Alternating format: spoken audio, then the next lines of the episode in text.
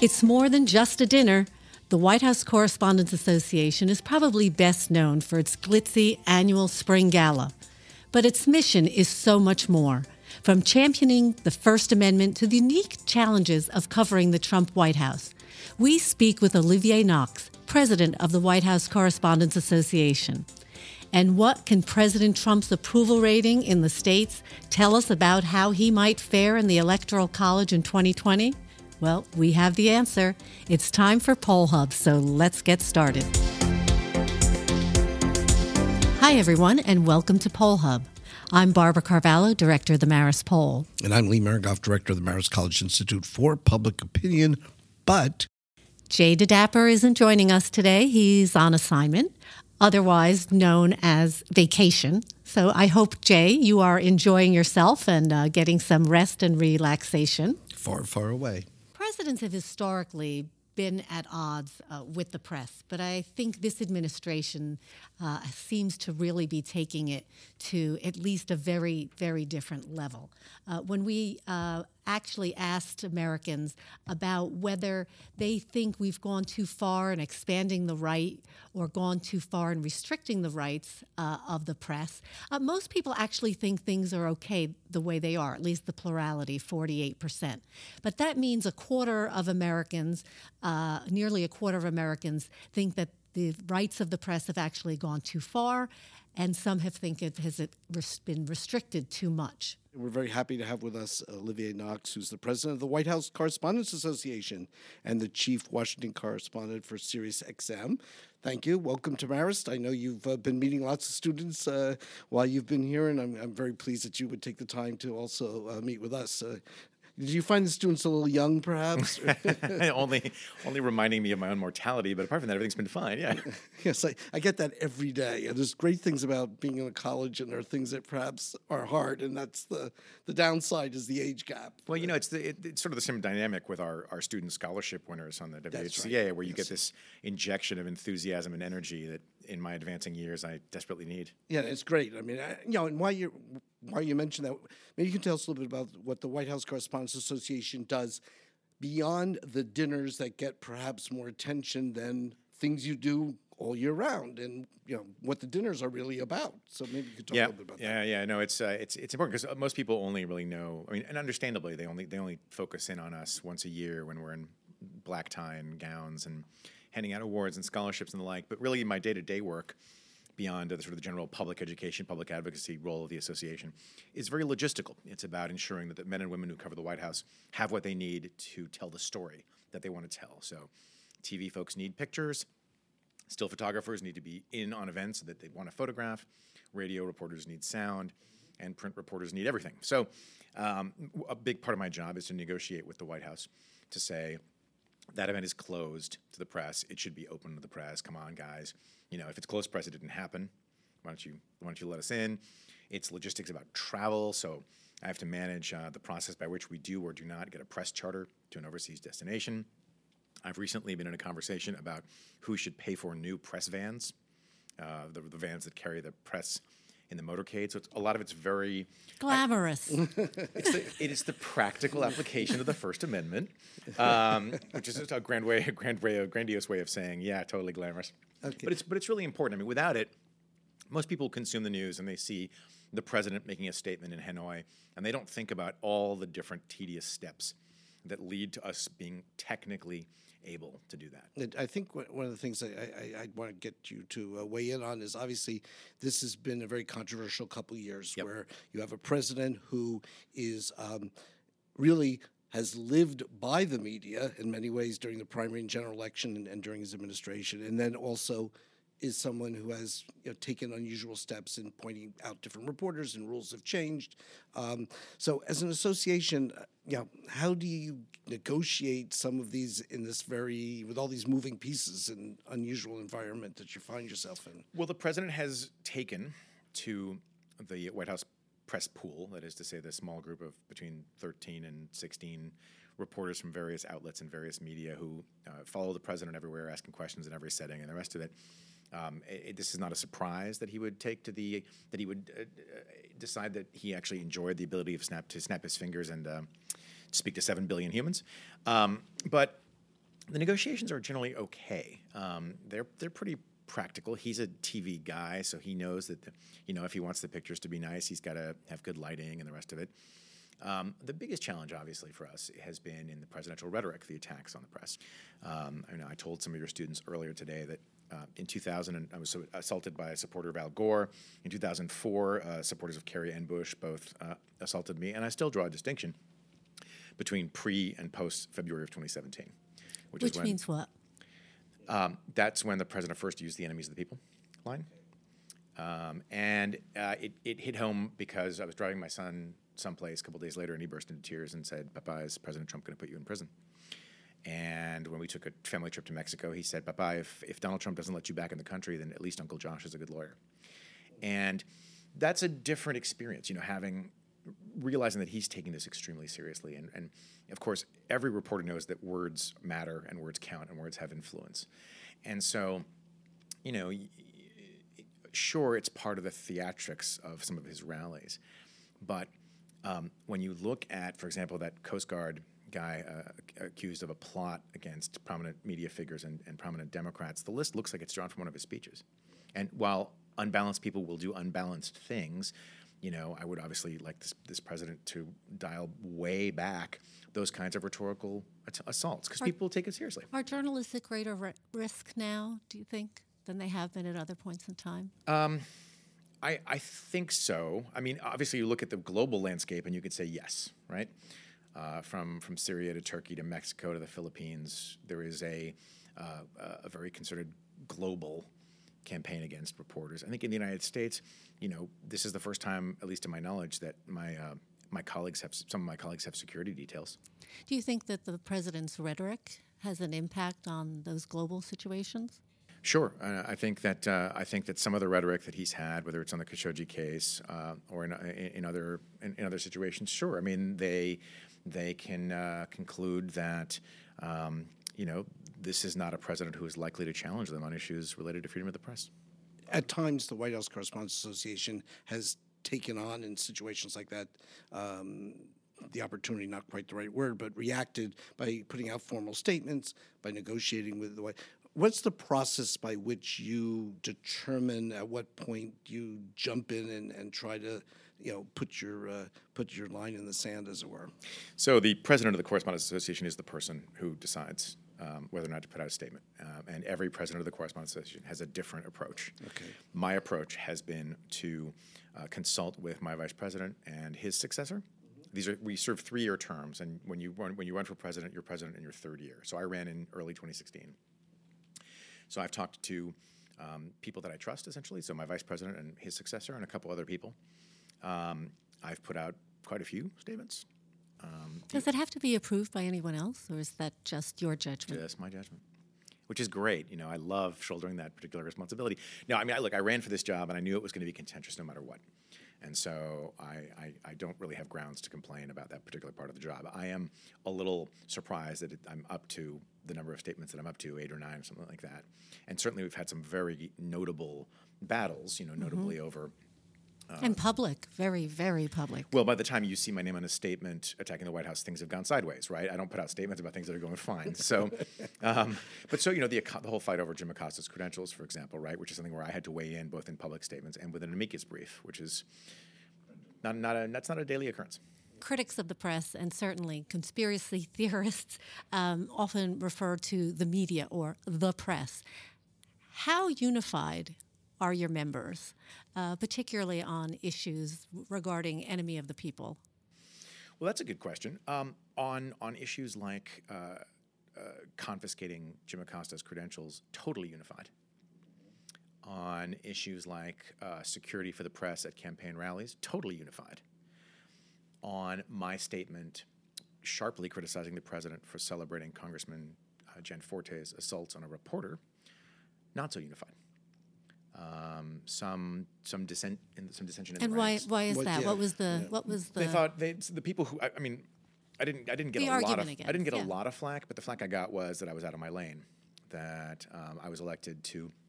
Uh, to manage this this relationship, the logistics of it, et cetera, not to come out and criticize the uh, the president of the United States. Yeah, other administrations have also been criticized for lack of access. Yes. Uh, I, I'm old enough to remember uh, President Kennedy was being accused of trying to manage the news. Good Certainly heavens, Lee. I thought you were going to go back to Nixon. No, I, I, I go. I was there. I remember that too. but do do you get the um, the the access to the White House has been as good, not as good as prior presidents uh, during your time in Washington? Since last summer, the, pre- the, the White House has decided that the president's his own best spokesman, and as a result, he's taken scores of questions. Um, we have not had a ton of access problems. There was one in Hanoi where reporters called out questions, and then they were told that, that in the next event they would not be allowed. That's, that was my most recent statement. Um, uh, but but in general, it's been it's been pretty good. I mean, you know, people forget. I mean, go back and look at the statements my predecessors put out during the Obama era. You know, when the Obama uh, administration had a concerted years long effort uh, in which they excluded photographers and put out their own official photo. Um, that Oh, was a pretty, course. that was a that serious thing. That was the presidency relying on propaganda, and so some of my predecessors had some pretty scalding things to say the person in the Oval Office is not our friend, and this is true no matter the party, no matter the individual. This is someone who has expended enormous time, money, and resources to gain unimaginable power over their fellow citizens' lives, and our job is to hold them accountable. Now, when you look at the narrative, the enemy, enemy of the people narrative, um, do you think it is the role of the press to counter that narrative? Or, It's a role of the press. I don't know if it's the role of the press, but it's a role of the press, sure. and how comfortable do you feel doing that and being put in that position? Is that different? Is that a different role than you've had in the past? Uh, you mean than the WHA president has had in the past? Uh, yes. Uh, And well, and I, you know, and I think also the press in general. I mean, th- certainly the organization, and speaking, f- you know, from the organization, which is which is your role. But how comfortable are even you know other members in in having to be that spokesperson um, to counter what the president is saying about the press? Let me seize the opportunity to note that since I'm at the home of the Marist poll, I have not, in fact, conducted a poll of my membership, and so I don't know how comfortable everyone else is. For And me, anecdotally, um, well, I mean, for for me, it's it, and does that differ? for me, it was always going to be part of the job, and so I, I can't I can't complain now that it's you know fallen on my shoulders. Um, I think that most anecdotally, again, this is not data. Um, I have We're I- good with that. I have. Uh, uh, I've I've run into mostly praise and occasional criticism for the statements that I've put out and, and some of the actions I've taken. Uh, it's, you know, everyone's reacting to this chaotic time of conflict in their own way, um, and um, I, I will say that you know, in, in, in the in the bulk of my work, in, in a lot of the logistical stuff that I do, uh, this White House has been a pretty pragmatic and professional partner. Yeah, it is. It is odd. I mean, that you know, we're in era as pollsters where you know people don't who are in office don't believe the polls. The only polls that count are the ones on election day, Sure. and then they have all their private pollsters, Sure. campaign pollsters. So similarly, you guys are you know you know condemned fake news, but the president likes nothing better than to be on the cover of the New York Times or the cover of the Washington Post. So, uh, you know, is that something that you kind of like feel in some ways that you're being used by the access, or is this all part and parcel of the game that's being played in Washington with this particular president or other presidents for that matter? Well, you're always being you're always being used by the access. The the idea at the White House is that um, they want to tell their story and they want you to amplify it. So sure. Um, you know, you alluded earlier to the media, and it is one of my pet peeves. You know, someone will see one bad story and generate that. Generate, you know, this, this ah, the media doesn't care about X. The media never covers Y. And then you go to you know your favorite online search engine, put in the keywords, and all of a sudden you're staring at a full page of every single network, every And single wire service, every single yeah. It's usually nonsense. I, I, I want to ask also uh, before you go about. This is a president who has been, uh, you know, the the tweeter in chief, uh, and that's really a new mode of communication to go directly and sort of bypass any kind of traditional media uh, sources. The media continues to, as they did during the campaign, the president tweets, and that becomes the, you know, a source of coverage could lead nightly news or whatever. Um, is there any discussion amongst your colleagues or thought given to, you know, should this get as large a play in, let's say, the 20, upcoming presidential campaign as it did in 2016, or the president's tweets? Is that news by definition, and should that always be covered? I have two answers for you. One is that because this president has completely upended the regular policy process, his words have acquired uh, more importance because there actually isn't the institutional guardrails around him. Uh, they're just they're, they're not gone completely, but the policy process, you know, you you no longer build up to a Hanoi summit you or a Singapore summit. You just do it and then you try to build from it. So the tweets have become sort of more important. The other thing I'll say is about five years ago, when Barack Obama was using Facebook and Twitter, um, I had a, lot, a couple long conversations with some of the colleagues that I respect the most in the business. At the time, there had been this shift away from what's called the day story, you know, the big event, whatever the White House is talking about. Uh, do we have to talk about that? the day story versus the enterprise reporting. And I made the case that in the era of social media, we actually do have to do the day story because otherwise we're ceding the information space to the White House's propaganda and they can reach as many Americans as we can. And so suddenly it becomes more important to put the president's tweets in context. I don't mean to have them dictate what the headline is or dictate the coverage, but certainly when the president says something that is misleading to an audience of 60 million Americans, uh, or 60 million Americans and bots. Um, it's, it, I, I, do think we have a responsibility to put that in context. You can't just cede that space. Um, we had, I'm trying to remember, I'm going to get the details wrong. There was a, an Obama era Facebook video about Obamacare that got a couple things majorly wrong. And by the time the press had caught up to it, it had, you know, 80 bajillion shares. And it, it, it's, that's the kind of thing that hammers home that, you know, we can't just – we can't just let him have this space. Our job at the end of the day is to help our, our fellow citizens understand what's happening context and yeah. make decisions. And if we don't engage the, the tweet, I'm not saying retweet. I'm saying retweet with comment in, in the lingo. Um, I, I, I, do think it's important for us to put that stuff in, in context. And I understand the frustration that, you know, that uh, among some some liberals that he becomes kind of an assignment editor. Mm-hmm. But if we left that stuff unchallenged, those same critics would be screaming bloody murder and yeah. saying that we've given up. Well, everybody right now likes to root for their side, and I think that's where it puts you much more in the squeezed position there. But uh, and you spoke to a lot of our students today. I did. Uh, would you encourage students to go into journalism as a career? Uh, depends what they want to do. I mean, you know, I I sort of fell into it. Um, I could I could sit here and lie and say that. You know, growing so what? Up, yeah, I was about to say, what did you want to be when you grew growing, up? A, White, a White House correspondent. Uh, uh, uh, sequentially, a truck driver, a pharmacist, um, pharmacist, a, Interesting. a country risk analysis analyst, and uh, finally a, a journalist.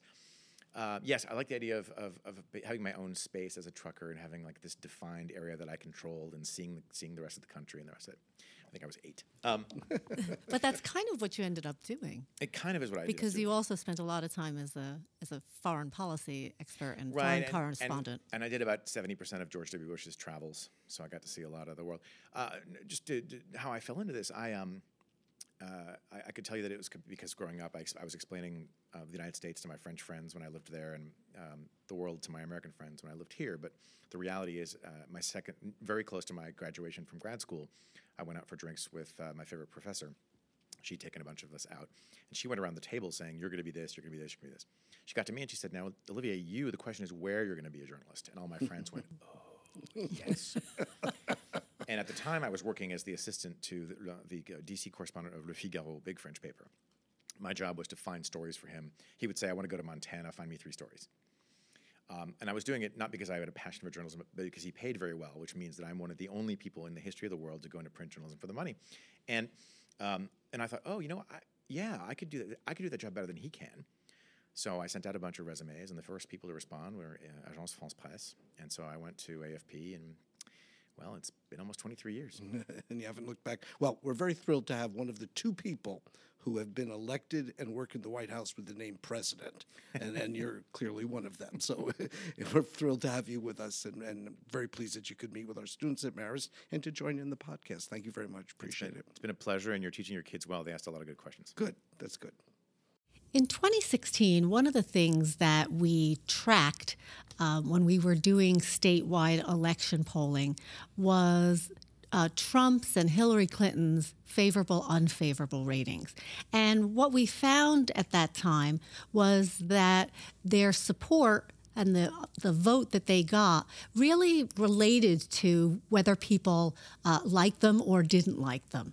So interestingly, Gallup this time um, just did a study uh, combining data from the 2018 Gallup tracking polls, uh, which had about 73,000 interviews, um, including about 500 or more in 38 states and about 1,000 interviews or more in 27 states, and took a look at Trump's approval rating.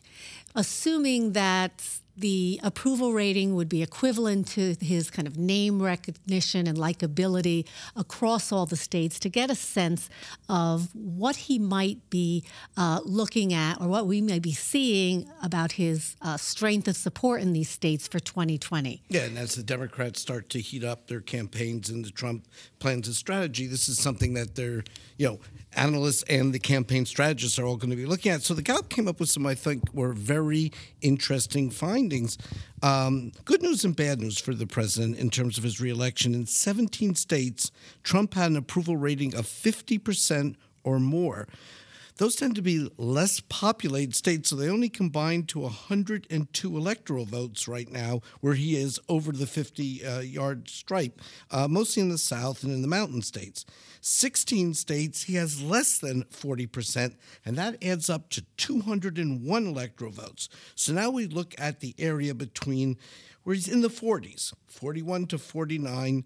Um, and to get to 270, the magic number, he would have to pretty much carry all but one of the following.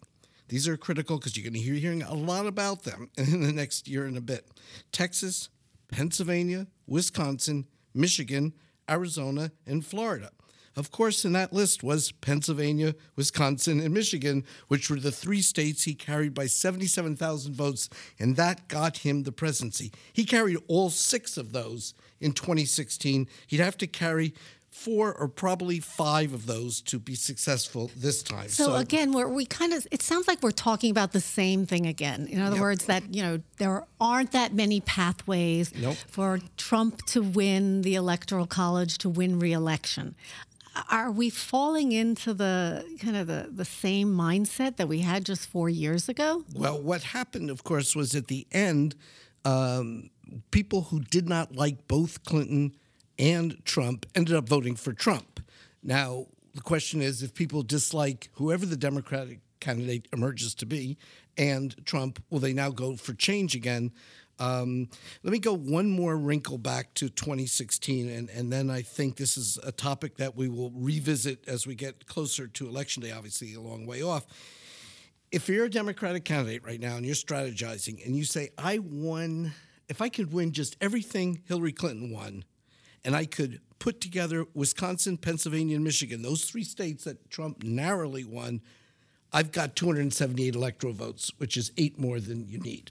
So again, you know, you don't have to, as a Democrat, win Ohio. You don't have to win Florida. You don't have to win Iowa, but you better win all those. So, but but also, I think one of the things that this Gallup study also does show that if the president's approval rating notches up even just a couple of yes. points, uh, this whole deck changes. Yes, and Harry Enten, our, our friend from CNN, uh, took a look at this, and he actually looked at the numbers and said, "Well, if you just take the Trump approval rating and put them up two points in these states, uh-huh. it starts looking like 2016 and a narrow win for him again. So this is something that suggests that we're into a competitive environment, and certainly we have to see who the candidates are, what the issues are, the strategy, but it's all going to be fought out in a very, very narrow swath of states, like it was last time, maybe even fewer states this time. And I, I assume it makes a big difference if there are other candidates in the race. So, for instance, yes. this uh, if we're comparing now to then,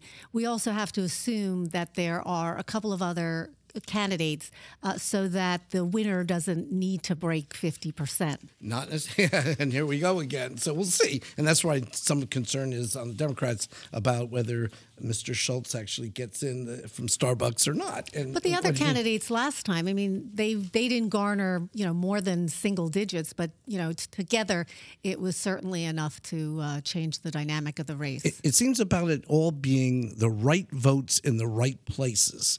And uh, clearly, the swing states are the critical ones, and it seems like they're going to be even fewer this time around. So, you know, tell us the answer to Michigan, Wisconsin, and Pennsylvania. You may know whether the president is going to be reelected and, and, or not. And that's probably something we're going to be trying to do in the future. And that's as far as we're going to go today on that discussion. So that does indeed do it for this edition of Poll Hub, which is a production of the Marist Poll at Marist College in Poughkeepsie, New York. You probably all knew that by now. Mary Griffith is our talented executive producer. You probably also know that. And Kenny Marples is going to try to figure out how to make this editing sense. Uh, we gave him a little bit bigger uh, task this time, but in the end, you won't know he'll that. Come through. He'll, he yeah, comes through. Yeah, he will. He always comes through. And we'd also like to thank the Roper Center Archive at Cornell University, who provides us with the ability to look back in time at survey questions and results over the decades. So send your questions to pollhub at marist.edu or reach out on social media.